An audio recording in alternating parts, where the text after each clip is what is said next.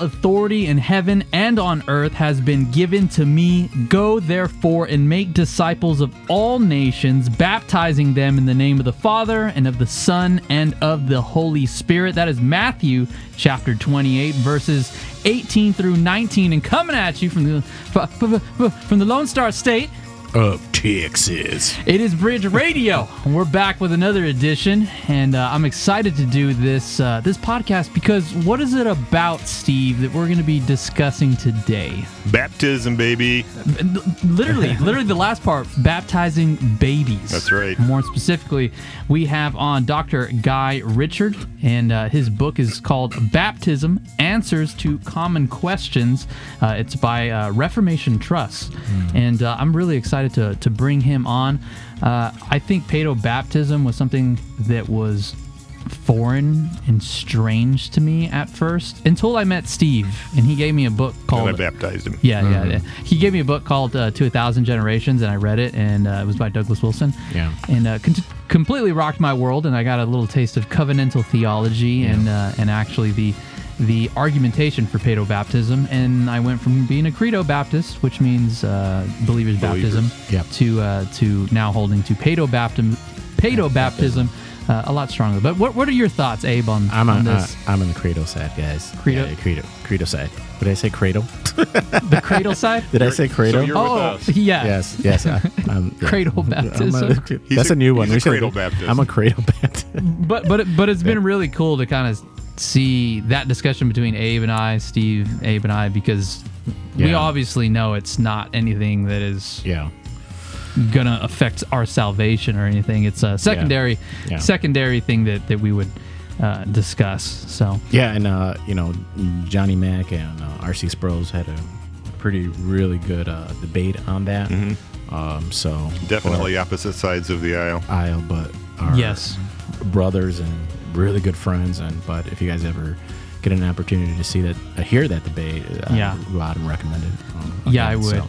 I think too. This is going to be a, a, cool podcast because what I want people to see also um, is the is paedo baptism is so much different from the paedo baptism of Roman Catholicism. Yes. Mm. So we're probably going to be talking about that, but just a quick, quick, just in case we don't, we don't believe baptism uh, cleanses an infant from their original sin. Mm. So that's something the, the Protestant uh, uh, view of paedo baptism. That's just not it. So, yeah. and I think that's that's an important point because there are a lot of misconceptions about what infant baptism is, is, about yes. from a Protestant perspective. Yes, mm-hmm. and so uh, looking forward to clearing away some of those misperceptions. Mm-hmm. Yeah.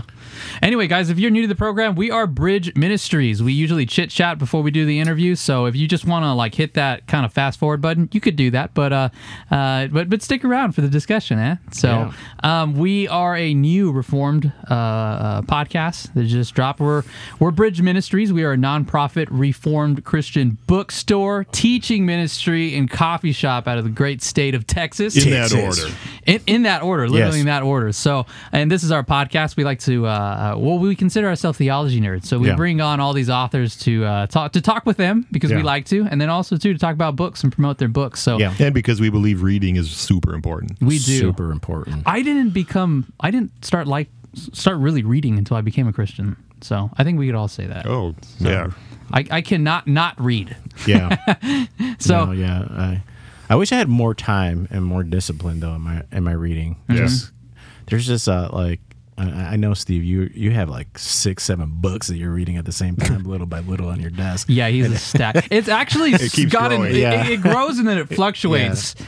Yeah, so that's pretty impressive. Eventually, I move it back into my office because I get sick of looking at it on my desk. I don't have any room to work. Everybody should get on the RC Sproul program of reading when you go to sleep at 8 and wake up at 4 a.m. and do all your reading and devotional. I started doing that, and it's very beneficial, and you're probably the most awake and most alert. Yeah. So it's it's good. It's good. It's awesome. Anyway, all right, Abe and Steve, are you ready to start this interview let's here? Do it. Start. Let's, let's, get it going. Start talking a little little bit about paedo baptism. yes. All right, so our guest, Dr. Guy Richard, is executive director and assistant professor of systematic theology at Reformed Theological Seminary in Atlanta. He previously served as senior minister of the First Presbyterian Church in Gulfport, Mississippi. He has been teaching at RTS since 2010. And thank you, Dr. Richard, for joining Bridge Radio today. Well, thank you for having me. So I was a little, I was a little struggling pronouncing that Yeah. last name. It- It's, it's, it's a little awkward for me, but uh, we, we we talked recently, and uh, I called you Doctor Richard, but it's actually pronounced different. Where, where, where does that the pronunciation come from? Well, you know, I actually respond to almost anything. So, uh, you know, in one sense, it, it, it doesn't matter what you call me, uh, but the name is actually pronounced Richard, uh, and it is very French. My ancestors, many, many generations ago, came over from France to the Newfoundland area, Nova Scotia area, Hmm, sure. and then down from there to southern Louisiana uh, in probably the 18th century, somewhere in there. So we've uh, my, I grew up in South Louisiana, and my whole family has been in South Louisiana for for generations. Really? Wow. Well, we wee. Yeah, yeah. I was like, why did you say that? I was like, oh yeah, that's right. okay. Well, my grandmother, in fact, interesting story. My grandmother spoke French to us growing up. and- Wow. And, she would discipline us in French. uh, and so we got to know all the words that you know would tell us to to behave or not do that. She'd tell us "fais pas ça" or "fermez la bouche," uh, you know, things like that. Mm. Uh, be quiet, you know, things like that. So. Wow. Wow, that's that's awesome. So is is French your second language? Uh, no. Okay. um, uh, in terms of spoken languages, uh, French is probably as close as it comes Okay. uh, to a language that, that is still spoken today that I know. Uh, I know Latin better than I know French, and I know Greek and Hebrew better than I know French. Oh wow. Uh, but uh, but I do know French better than any other uh, language that's still living. Gotcha. Wow. Yeah, well, it's a beautiful language for Yeah, sure. it is. All right. So I have been reading your book, Baptism: Answers to Common Questions, and just to kind of kind of, let us know or let you know where we stand. Um, uh, Steve, or the president, is uh, is reformed, so he holds the Paedo baptism. Uh, he gave me a book when I was a Credo Baptist, and I turned Paedo Baptist. And then Abe Rillo over I'm- here, I'm, I'm yeah. I'm, I He's called Credo. it I had Credo, but I called it Cradle earlier. Great. So he's really with us. yeah, and Steve was like, "You're really with us with that." yeah, yeah, yeah. We're pulling him. We're pulling him in. So, I, I n- but just to say, I've, I've been really uh, thoroughly enjoying your book, and so you you write uh, interestingly in the book, uh, quote, even a topic as difficult as predestination might be easier to explain than baptism. So, what, what, why, why is that? Yeah, that, that's a great question. Uh, and uh, really, the, the, the idea for the book and uh, that sentence as well came from an experience as pastor uh, in Gulfport, Mississippi. I was in uh, pastor at First Presbyterian Church in Gulfport, Mississippi for 12, almost 12 years. And it seemed like almost every week, new new visitors to the church would come through and meet me on the way out after a service on a Sunday morning, and they'd usually ask me one of two questions they'd either ask me about predestination, and it would go something like this. They'd say, uh, "You're Presbyterian. You believe in predestination. Tell me about that." You know, or so why do you believe in predestination? uh, and, or they would ask me about baptism, and specifically, they were wondering about why we baptize uh, our, our our children. Uh, and so that that was it seemed like to every person almost it seemed like over the course of many years was asking me one of the two questions. Wow. Mm. And so I, I felt like I, I, I kind of had a good handle on how to approach uh, those two questions. And as I thought about how to answer those two questions as quickly and yet as as accurately as I could, um, I realized that you know I think in in many respects the the predestination question is easier because I got to the point where I could tell people I would just say you know they would look at me, they'd tell me oh you're Presbyterian you believe in predestination. And I would say you do too. Hmm and their eyes their eyes would get big and they would tell me oh no no i'm not pre- i'm not presbyterian. I don't believe in that. And I'd say, well do you believe your bible? Hmm. and they'd say yeah we do. And i said well then you believe in predestination. Hmm. you know it's, it's not a matter of not a matter of whether you believe in predestination. The question is what do you believe predestination is? What do you mean? What do you believe it's all about? Mm-hmm. Mm, sure. Because the word is in Scripture, Sure. Yeah, and so we have to do something with with that. absolutely. And so I, I got to the point where I realized, you know, I could give I could give someone who was genuinely searching, I could give them Romans nine, you know, or Ephesians one, and I could say, hey, read Romans nine, read Ephesians one, and let's sit down, let's have some lunch, let's talk about it, and let's see, you know, let's see what we what where we where we can go with that conversation. But I found that baptism wasn't so easy. It wasn't just one passage or you know or two passages that I could give someone and have that conversation. It was much more Yeah. uh, protracted conversation. Yeah, it's not one of those uh, conversations that you can give a an adequate explanation in, in 30 seconds or or even a couple of minutes. It's it's kind of one That's of those exactly things that right. you really need to flesh out. Is it easier now that you have the book? So if they ask you, you can just hand them the book on the way out of church. Well, that was actually part of the, the, the genesis of the book itself because I, I was looking for something that I could put into people's hands Uh, uh, when they had a question. And I just found that either the materials that were out there were too much or they were not enough. Hmm. And uh, I didn't want to. I didn't want to take up the issue of history. I wanted to look specifically at what the Bible taught, and try to make a biblical argument not only for uh, why we baptize children, but also for all the other uh, various questions that would be associated with baptism uh, in general. Okay. So, can you talk a little bit about how oftentimes it's not the explicit teaching of various passages, but their obvious implications that help us get a clear understanding of Christian doctrine and theology? Yeah, I think that's that's one of the reasons why you know, in, in, in particular, as, as in terms of how that applies to baptism, I think that's one of the reasons why it's so hard. You can't just give one or two passages. Instead, what you're looking at is you're looking at the whole of the scriptures, and you're looking at not so much explicit teaching, but really kind of implicit um, consequences, if you will, that we draw out uh, from from passages. And uh, I'll give you an example of what I mean by that. You know, I, I think if you look at Matthew chapter 22, uh, the passage where Jesus is interacting with the Sadducees, and they come to him with this um, this scenario that that a man is is married, he dies, his brothers all marry her in turn, and and uh, so in the resurrection, whose wife will she be? And Jesus responds in a way that is, I think, really beautiful. He he says, you know, you're wrong. You don't know your scriptures, and you don't know the power of God. Hmm. You know, they were denying the resurrection as Sadducees, so obviously they they were they were denying the power of God, because all that's required for the resurrection to be real, to to to to be true, is for God to be God, right? Uh, and so they were denying the power of God, but they were also, Jesus said, they didn't know their scriptures. And he goes on, he cites uh, from Exodus chapter 3, where in the burning bush, God says to Moses, I am the God of Abraham, Isaac, and Jacob.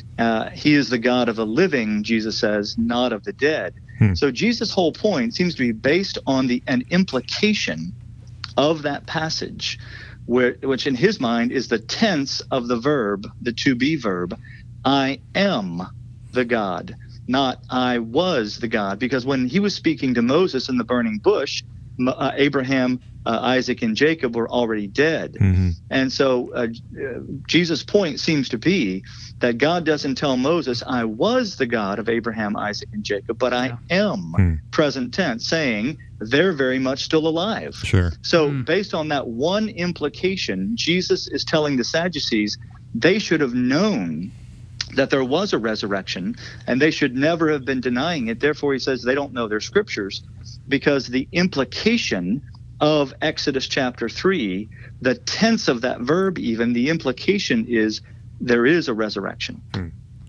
Okay. That's great. And so I think I think when we, we we can we can then take the next step and say if Jesus does that, then when you and I take good what we might call good and necessary consequences from a passage of scripture, uh, good and necessary implications, we're standing on good and reliable uh, theological ground. Yeah, and and besides baptism, um, since we're we're obviously it doesn't explicitly teach to baptize infants, but what other Christian doctrine um, do we derive it from? Just implication of of Scripture.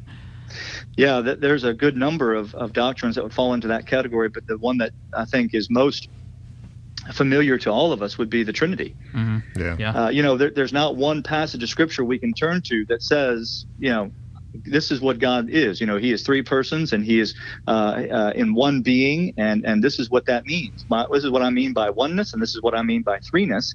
Uh, and as we all know, the word Trinity doesn't even occur in the Scriptures. Uh, so, so all of our teaching of the Trinity, although we would all, I, I hope, and I think we all would affirm that the Trinity is a biblical doctrine. Uh, it does not come from one or two passages that, that give us a full orbed presentation of that doctrine. Rather, it's coming from the implicit, if you will, teaching of many passages over the course of the scriptures. You know. Yeah. And just to assure you that we all all here at this table are Trinitarians. So, yes. so doctor, for our uh, listening audience, uh, or new believers uh, that might be listening to uh, our, our our show here, what is baptism? If you can go ahead and find that for us. Yeah, that's a that's a that's a question that I, I think I would define like this. I would say that baptism is a a rite.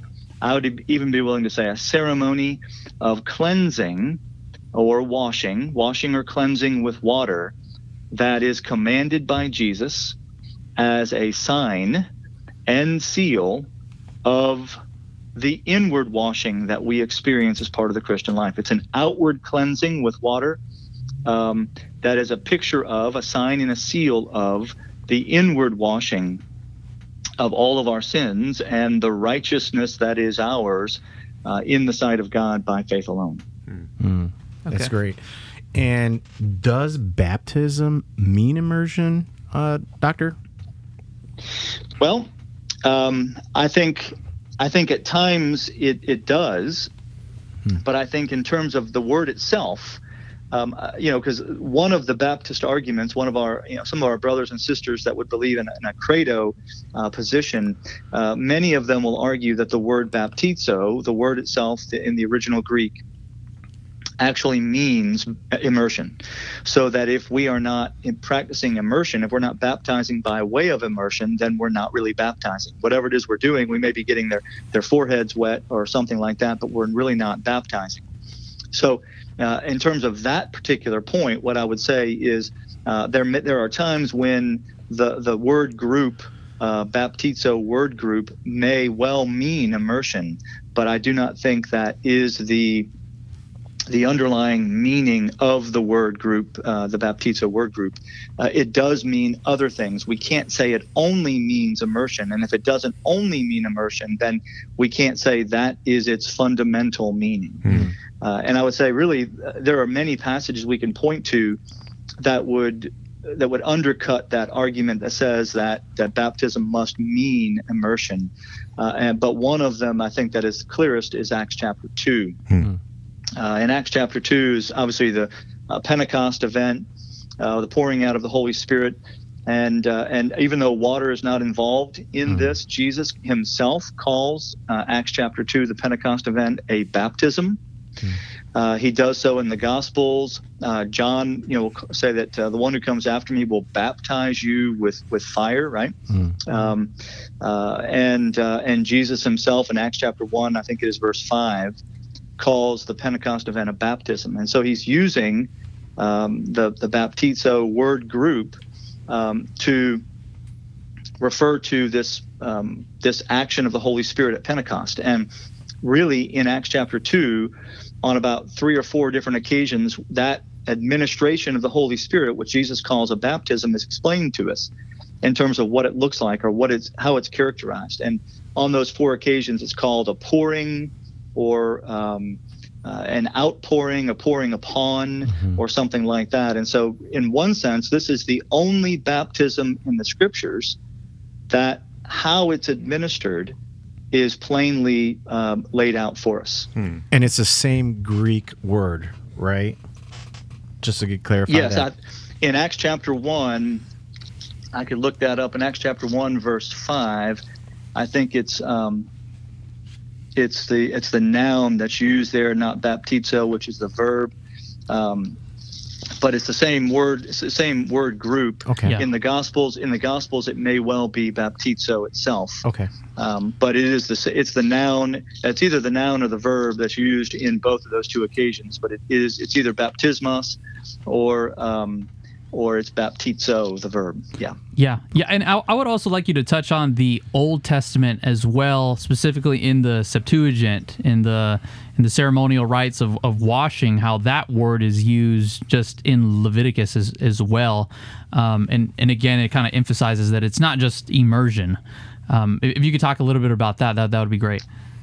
Yeah, you know, I think in terms of looking at what baptism is, in terms of the meaning of baptism, I argue in my book that we can say baptism means four or five different things, but the fundamental meaning, in my opinion, uh, according to the scriptures, is that baptism is a rite of washing or rite of cleansing, and and I get that from a number of different ways. One.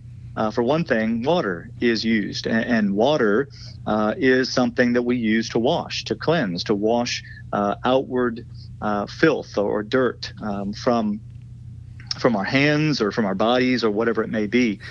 Uh, and so, because God has instituted water being the element used, I think that that obviously tells us that that He intended cleansing or washing to be the fundamental meaning of what's going on behind this this this rite.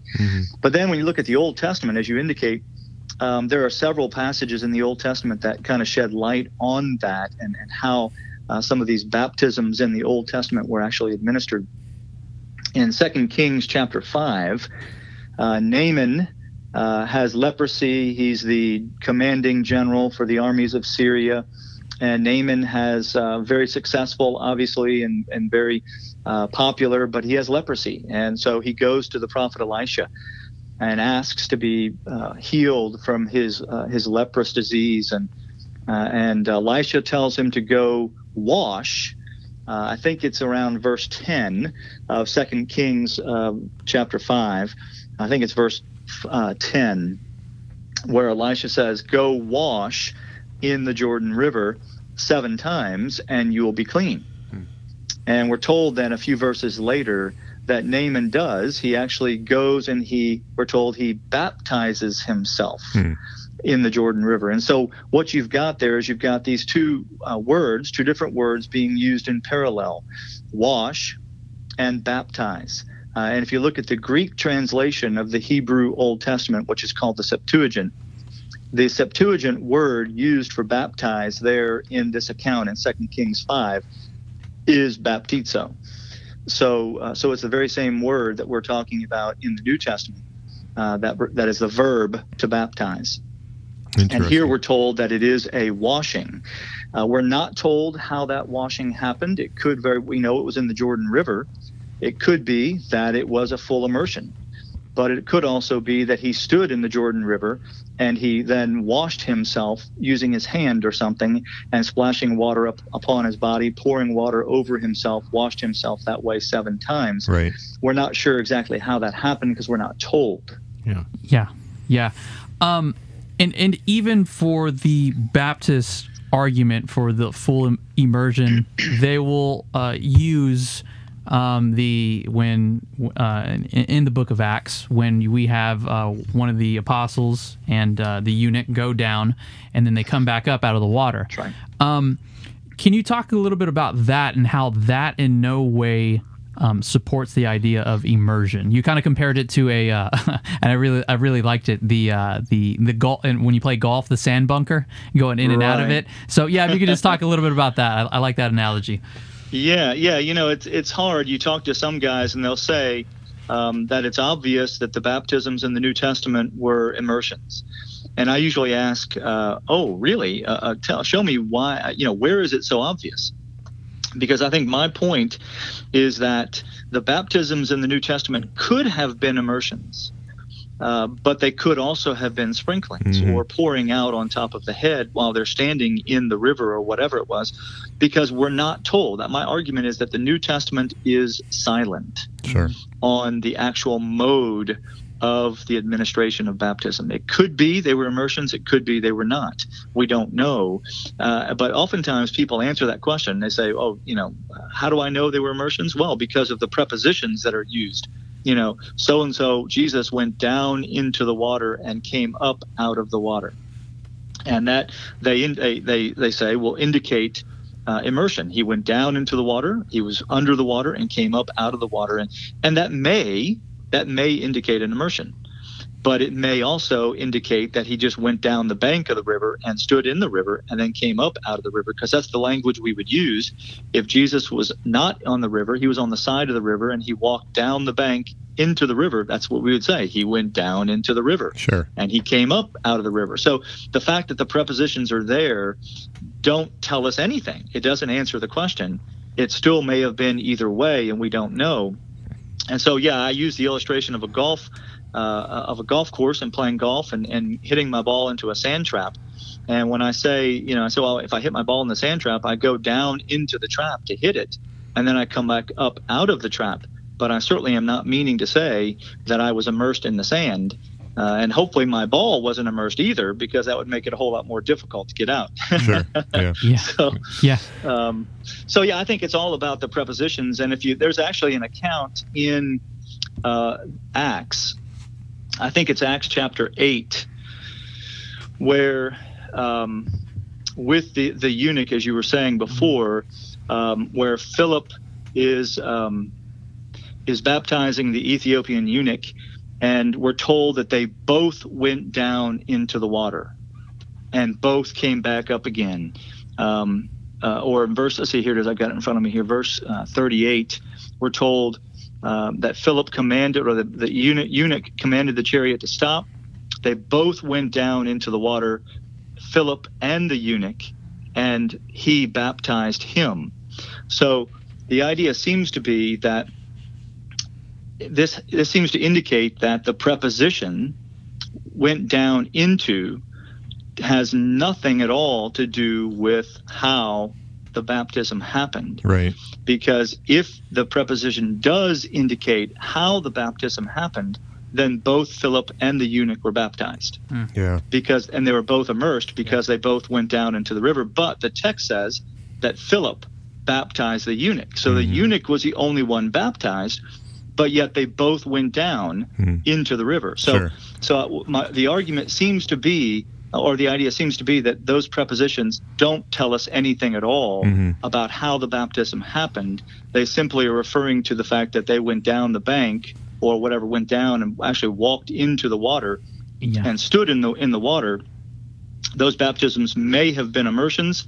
They may not have been immersions, but the prepositions don't tell yeah. us uh, which way it was. Right. It's really just a matter of allowing the biblical authors to speak in a way that we would speak and understand and and uh, be understood as well. You know, rather than reading things into it that are not necessarily there. Yeah. It's, it's the normal way of using using language like we would use prepositions as well. Right. Yeah. And and this was kind of my uh, my transition into becoming a Paedo Baptist. I kind of I couldn't no longer hold on to the fact that immersion was the only way to do baptism. Like once I started really getting pressed on the issue, I said, well, I can't really hold on to immersion anymore. So at least maybe sprinkling, pouring, like uh, immersion, those are all um, um, uh, legitimate ways of of, right. of, mm. of doing baptism.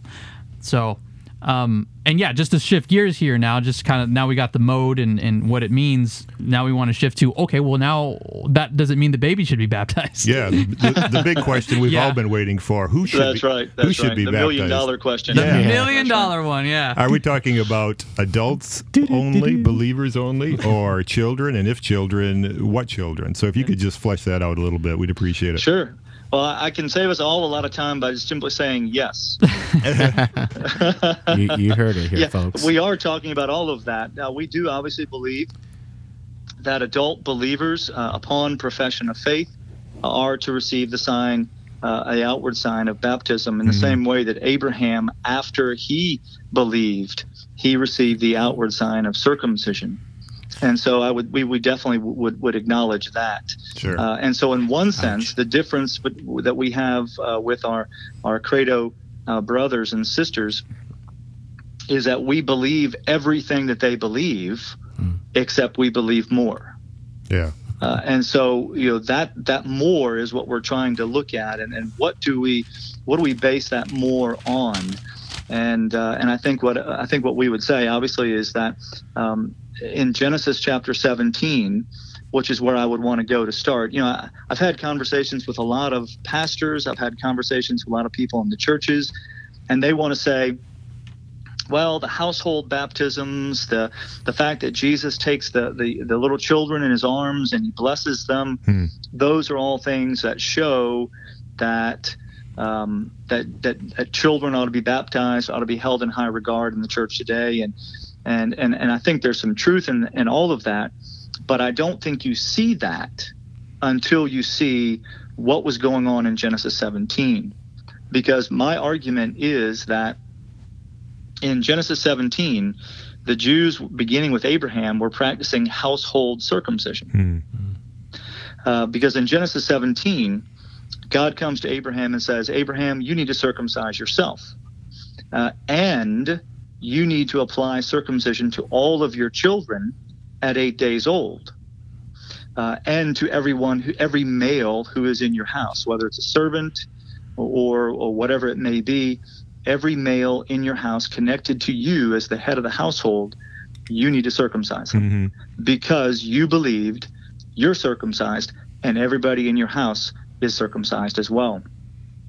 And so, you know, I think there's no debate uh, among among any of us about what that about what what is going on there. God is obviously telling Abraham to administer the outward sign of his covenant to infants at 8 days old. Sure. The question is, what does the Abrahamic covenant have to do with the new covenant? Right. And what does circumcision have to do with baptism? hmm And then once we establish that, what does the New Testament say? Because I think once we see that the new covenant and the Abrahamic covenant are not different covenants, Mhm. but they're same in substance, Sure. substantially the same. And once we see that baptism in the New Testament is meant to replace circumcision in the Old, hmm then the household baptisms fall right in line with what we would expect given household circumcision in the Old Testament. Hmm. Hmm. Yeah, that makes a lot of sense. So there's continuity between the two covenants. The new covenant just fulfilling the old covenant, as it were, and and bringing it to completion. And so we see that right. continuity between the the uh, covenant of circumcision and uh, baptism in the new covenant. And and there's good reason for us as believers to include our children in that covenant as well. Yeah, I, I oftentimes tell people if you don't see the connection between the test, the New Testament and the Old Testament, if you don't see that connection, that continuity, then you're never going to see Yeah. uh, the argument for what I would say. uh, You know, I don't like infant baptism. I prefer covenant baptism. hmm Uh, but but I think Yeah. how, whatever we call it, it really doesn't matter. Right. Um, uh, you know that idea. You're never going to see that unless you unless you Mm. see the continuity between Old and New Testaments. Yeah. Yeah, Yeah, I I, re- I really like that covenant baptism, and I also liked what you said that how we're. Um, how our view is more, not less, because a lot of people That's will. right. A, a lot of questions that I have gotten is like, so you just infants? That's it. What about if somebody else comes to saving faith Right. later in life? And I'm like, no, no, no. We we want to baptize them as well. So if, right. if you could, you touched on a little bit of it, but if you could kind of explain that a little bit, because I think that's that's another common question that I have gotten. Yeah, yeah, you know, I think I think that the the issue that that I would want to take up with my with my my credo brothers and sisters would only would be the word only. You know, it's not only adult believers that we would baptize, hmm but we but we definitely everything else that our our credo brothers and sisters believe, we believe. Right. And so the fact that they turn to the New Testament and they see evidence for for baptizing uh, adult believers, amen. hmm You know, we're we're all in on that too. Yeah. The question is not about whether adult believers were ever baptized and or, or were baptized or are to be baptized. Um, we agree wholeheartedly with all of that. The question is: Is it only uh, adult believers, or is there something more? And if you see the connection between Old and New Testaments, and you see the connection between the Abrahamic uh, covenant and the New Covenant, and you see the connection between circumcision and baptism, then obviously it makes sense for us to say it's it's both and Sure. that Abraham believed and he was baptized, and his children were. I mean, excuse me. Abraham believed and he was circumcised, uh, and his children were circumcised, looking for the time when they would believe. Yeah. Yeah. That's very good. Yeah, and I, I would like for you to speak a little bit also on uh, the the word household.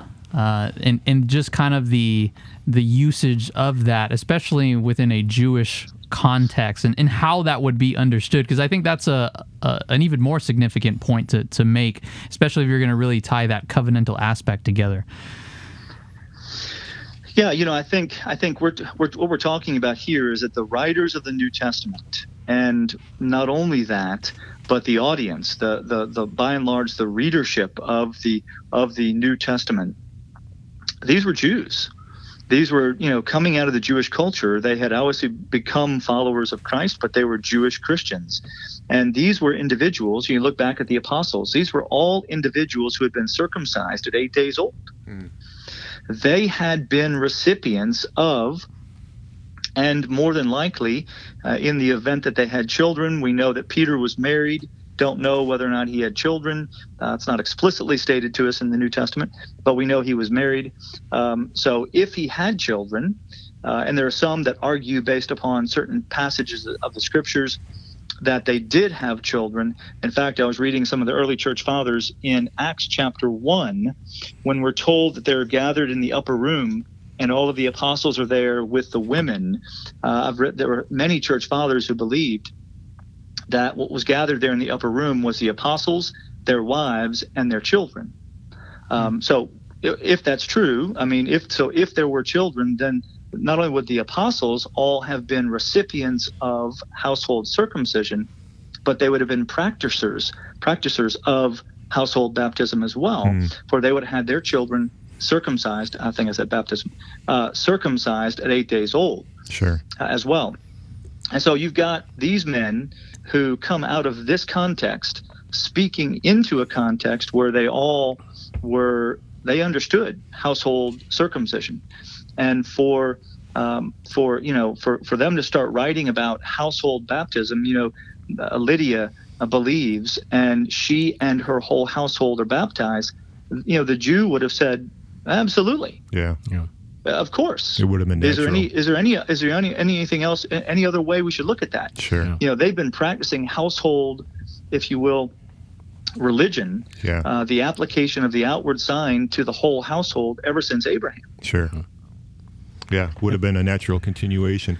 Can you That's right. just switching gears a little bit? Can you talk a little bit, uh, Dr. Ri- Richard, about uh, the difference between Roman the Roman Catholic understanding of baptism and the Protestant understanding of infant baptism? Because um, we get a lot of that in our context because it is so um, overwhelmingly uh, Roman Catholic in our part of the uh, the country. And so, if you could talk a little bit about that comparison, about what we're talking about with regards to infant baptism, how that compares to Roman Catholicism.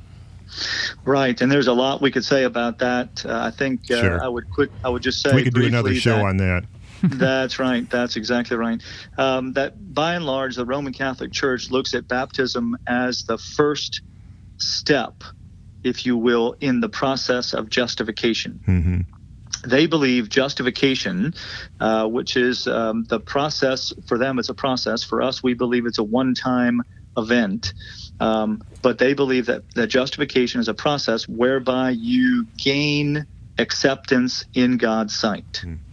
The Reformation, by and large, was fought over that that that issue hmm at, at the very heart and, and center of the Reformation was that issue. No, we're not justified over the course of life.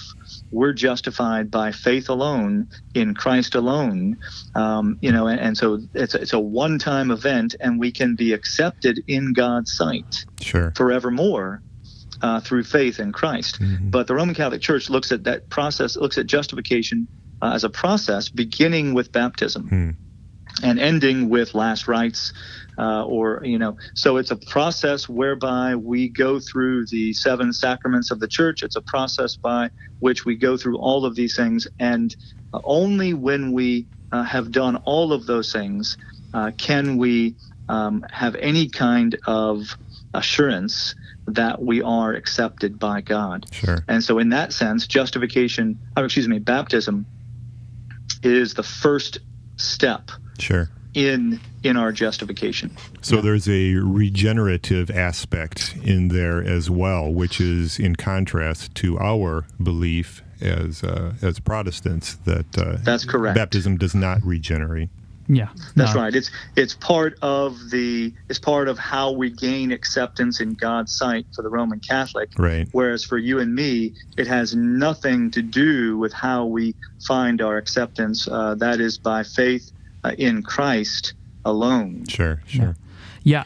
And and I also would like to touch on this. I know it's not the argument, but I think there's something to be said. And I remember when I was studying baptism and came to Paedo, the one thing that I noticed really quick, one was that a lot of my favorite theologians held to Paedo baptism. John Calvin, R.C. Sproul surprised me when I was first coming to Reformed theology. Um, uh, John Owen and a lot of these guys, and I slowly started to realize, I think credo baptism the the idea that only adults believers get baptized that's fairly a new um, uh, practice in terms of church history am i correct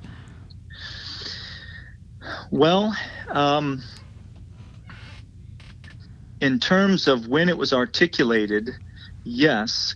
You know, in terms of uh, it really began to be articulated during the Reformation in the Anabaptist uh, Okay. strain that came out of the out of the Reformation. So in that sense, it's a 16th century uh, phenomenon. okay But the idea is um, that those who adhere to uh, Credo Baptist position certainly want to trace it back much further than that. So, Okay. so for me to say, or for for us to say, that Credo Baptism uh, came on the scene in the 16th century, that would not be what our Credo Baptist brothers and sisters believe. Sure. Um, Yeah. Right. They, they would say, oh, no, no, no. It goes back into the early church. And you can see evidence for adult bapti- adults being baptized by immersion. And they would even argue, if you go back into early, early church, um, they would argue that that evidence is overwhelmingly in favor of adult only uh, baptism by immersion. Sure.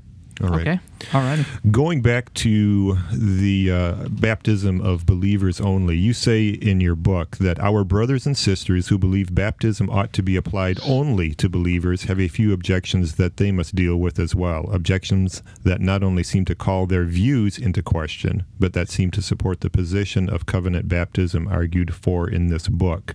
So, can you uh, outline a couple of those objections that they must deal with as well? Yeah, yeah. You know, I think some of these things are, are obviously, uh, some of these are arguments from silence or they're a little less explicit uh, arguments. Um, but I think they're very, there's, there's something to, to these ideas. Sure. You know, and the first, uh, first thing I would say is that given the fact that these, these apostles who are writing our New Testament, who are preaching and teaching and establishing the church, these men were all uh, recipients of household circumcision. Hmm. And they were speaking into culture. I mean, Pentecost happened within a Jewish culture, and everyone there who was there on the day of Pentecost would have been uh, a practicer of household circumcision. Sure. Their children would have been circumcised at eight days old Hmm. in order to be a good Jew. And so, if it's true that on eight, if you will, at 8:59 in the morning on the day of Pentecost, Hmm. children were still considered to be members of the covenant community. But then, when the Holy Spirit's poured out at Pentecost at 9:01 a.m., now they're removed from the covenant, and and now they're they're out of the covenant until they they profess faith in Christ for themselves Right. then you would expect for there to be some kind of a, a controversy. Right. Someone, surely somewhere along the lines, would have said, "Oh, I've got a question. You know, you know. Wait a minute. Um, uh, my child was was a covenant child before. Now they're there's they're not. Right. right. My child could say, you know, co- could call God Father before." At 8:59, now they can't call God Father because they're a pagan. Right. Um, you know, and so you would expect for something that significant um, to be some kind of an, a controversy, some kind of a question in Sure. the New Testament, and yet we don't see anything uh, like that. And I know that's an argument from silence, as I said, Mm. but but it's a it, it's it certainly does speak volumes because Yeah. this is a this is a significant change Exactly. On something that would have been Jewish practice ever since the days of Abraham. You would think there And would so- have been a council or something called if that would That's been. exactly right. Yeah. there was over circumcision. Whether Yeah. circumcision should continue, Mhm. you know, doing away with circumcision. But what about doing away with circumcision of children? Right. You know, I mean, surely that would have would have been part of it too. Right. Uh, and yet we see nothing of that. And and then the second thing I would say is that there seems to be a principle of expansion Hmm. when we go from Old Testament to New Testament. You know, you think about it, and in one sense, I think I say something about this in the book that you know, if you've ever talked to to Christians that that may not be as theologically grounded. Um, or they may be relatively new to the faith or something like that. They Mhm. they understand this principle of expansion Sure. they, they may not know how to express it. And so what they'll say is, well, the Old Testament's law and the New Testament's grace. hmm Yeah. Okay. Where obviously we would want to say, well, there's grace in the in the Old Testament too. Sure. There's continuity there, and there's law in the Mhm. New Testament. Sure. You know, so but but that idea is something that people Christians are picking up on. They're seeing it that, that the Old Testament was law, the New Testament's grace. In other words, there's an expansion that's happening from Old Testament to New Testament. The the Old Testament was uh, the the Jews were God's people, Sure. and now in the New Testament, uh, God's covenant has been expanded to include Jew and Gentile. Yeah. You know, men, women, children from every tribe, tongue, nation, and people. And so you've got this principle of expansion that we see when we move from Old Testament to New Testament. Hmm. And the problem, one of the problems that I see with our Credo brothers and sisters, is that they turn that principle of expansion around Hmm. and they they actually uh, move when you move from Old Testament to New Testament. It's no longer expansive, but now children are being cut out. Right. Uh, we would expect for that to that in the New Testament, we'd expect for that for for for whatever God's doing to be more expansive, and they want to tell us, well, no, actually, now children have always been a part of the covenant, and now they're being removed. Right. Hmm. Yeah. Good and point. so that that whole theology works against the flow of Old Testament to New Testament. yeah. Um, and there's this idea of expansion, like I said, that they just that, that just it to me that is one of the most convincing arguments against the credo position. Uh, whereas if you look at the our position, uh, a pedo or a covenant baptism position, we say we still have expansion Right. because children are included in the Old Testament, but it's only the male child that receives the outward sign. Mhm. And so now in the New Testament, God has expanded that. And now men and women both receive this outward sign. And so you have this principle of expansion Yeah. uh, as well in, in, in, in, as we move from, from Old to New Testaments. Yeah. Doctor, great. as uh, we land this plane here uh, soon, um, what would you say to our cradle brothers, uh, as myself, uh, them listening to this podcast for the first time and have questions and and and probably are are feeling uneasy about this, you know, just you know for encouragement, you know, as us uh, Credo. Uh, uh, Cradle Baptist. Credo Okay. Baptist, yeah. Yeah, yeah. You know, I I think that's a great question. And the reason I wrote the book is because I was tired of seeing baptism be something that divides Christians. Hmm. And I wanted us to, to, Amen. to get past that. Uh, that divisiveness, and I want us to kind of break down some of those walls and and to acknowledge whatever we believe on baptism you know that that we're coming we're trying to come to the scriptures and we're trying to wrestle with what the bible teaches and and we need to respect that in each other Mhm. you know and and and not be not divide over this you know the reason that i'm convinced that that covenant baptism is appropriate is because i believe the bible teaches that Mhm. you know but i know my credo brothers and sisters they believe what they believe because they believe the bible teaches that too Sure. and so I want to respect that and honor that, you know, and I think as long as we both can treat each other that way and say, you know what, we're wrestling with what the Bible teaches. And I used to tell my congregation that all the time. In one sense, I don't, you know, I don't want you to believe what I believe. yeah. I want you to wrestle with the scriptures. Hmm. I want you to prayerfully, meditatively wrestle with the scriptures, use history, use you know the best that we have in our own day, teachers and the rest. Uh, use the resources we've got. Wrestle with the scriptures. Come to the con- your your conclusions on what you think the Bible is teaching in whatever area we're talking about, and hold to that. Yeah. Yeah. You know, that's what I want people to do is to wrestle with the scriptures for themselves and to think through the issues rather than just kind of taking, you know, taking for granted, well, this is what our church teaches or this is what my mom taught or, you know, whatever. Uh, we need to wrestle with it for ourselves. And Right. I think that's what would be my, my point to our Baptist brothers and sisters and is that, you know, I, I'm not trying to, I'm not necessarily trying to convince anyone uh, of what we, be- what I believe, but I am trying to say, hey, there's a biblical argument to be made here, Hmm. and be, here, let me let me give you that biblical argument. I think, I think a lot of our Baptist brothers and sisters have never heard a good biblical argument for covenant baptism. Right. Yeah. And so that's part of what I want to do is just be able to say, hey, look, guys, I can we can make a good biblical argument. And so here, look at this. You don't need to Yeah. be convinced by it, but at least appreciate that and acknowledge that and let's and let's move forward together whatever we believe. Right. Yeah. Good and that's point. aw- and that's awesome that you know even amongst ourselves here at Bridge we were always having this discussion and we're always taking it to Scripture. Yeah. And and I know that Julio and Steve uh, are my brothers and I love them to death and Yeah. we we have we have these uh, disagreements but we are united in, in Amen. true. and- Absolutely. And speaking of being united and what the Bible teaches, as we come to the end of this this podcast, would you please share the gospel with our listeners, Dr. Richard, and uh, just tell them what the the good news of of God's word tells us with regards to Jesus Christ? Amen.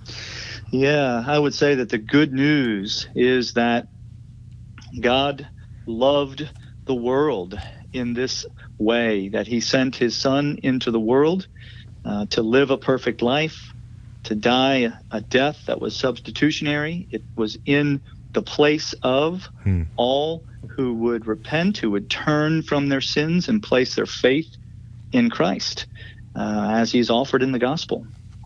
And for all who do that, uh, we have the promise that our sins uh, will be uh, removed, will be forgiven, and that we will be accepted in the sight of God forevermore. Amen. Amen. Amen. Amen. That's the good news. And you could get Dr. Richard or Dr. Guy Richard, Richard. a book on baptism, uh, answers to common questions here at Bridge Ministries if Yes. you're in the location. Or you could go to Amazon. We actually now have in the description of the podcast a Amazon Smile link, so you could click there, and then it will already have you under uh, the Bridge category. You want to talk about that, Steve, a little bit? What what what uh, Amazon Smile is? Yeah, so if you order on Amazon, uh, just go through uh, smile.amazon.com and then uh, look up Bridge Ministries as uh, your ministry of choice. Then we just get a small percentage of your purchase. It doesn't cost you anymore. We just get a percentage. Yeah, yeah, and you go pick up uh, uh, this excellent book. Thank you so much, Doctor uh, Richard. I'm gonna I'm gonna have to get used to saying that. It, it definitely is an adjustment. I'm like, am I pronouncing it right? Yeah. And where can we find you, Doctor? Uh, you can get me on, um, you can follow me on Twitter. I think it's my uh, Guy M. Richard, uh, spelled like Richard. Uh, or if I'm on Facebook. I am, my email address is first name, first initial, last name, and uh, at rts.edu. And um, if you're in the Atlanta area, come see me. All right. Oh yeah. If Sounds we're ever awesome. there, if we're ever there, we're, we're gonna do lunch with you, man. We take you, we That'd take you up on it. That'd be great. great. Would love that. Would love Awesome. that. All right. Well, thank you so much for coming on. Thanks for having me. I enjoyed it, guys. All right, ladies and gentlemen. Well, that is a wrap. If you would like to know more about Bridge Ministries, you could uh, go to our website at www.bridgemanlaredo.org and you can find more information about us. We are a, in this order, by the way, in this order, we are a, in this order, we are a bookstore, Reformed Christian bookstore. We're nonprofit. We're a teaching ministry, and we are a coffee shop that has the best coffee in Texas. I'm, I'm I guarantee that, right? Right, Abe? Yes, I love your bold statements. We are. I'm going with The best reformed coffee you can find anywhere. Yes. Yeah, it's the best reformed coffee you can find anywhere. Anyway, anyway, guys, uh, please like and share this podcast. I know you're listening to it. Please hit that subscribe button. Please share it with family, friends, and and uh, spread it all around. We have an international audience, and uh, you can also too check out a lot of the other podcasts that we've done. I think this is episode number thirty, not thirty-two, uh, eighty-three. Sorry. Yeah. So we got eighty-two more podcasts that you could go listen to, and we got more of them coming. Uh, talking all about a bunch of theological topics and, and goodness and getting more authors. Uh, but if you would like uh, even another topic or a subject, please send us an email. You can email me at juliobridgemin at gmail.com. And uh,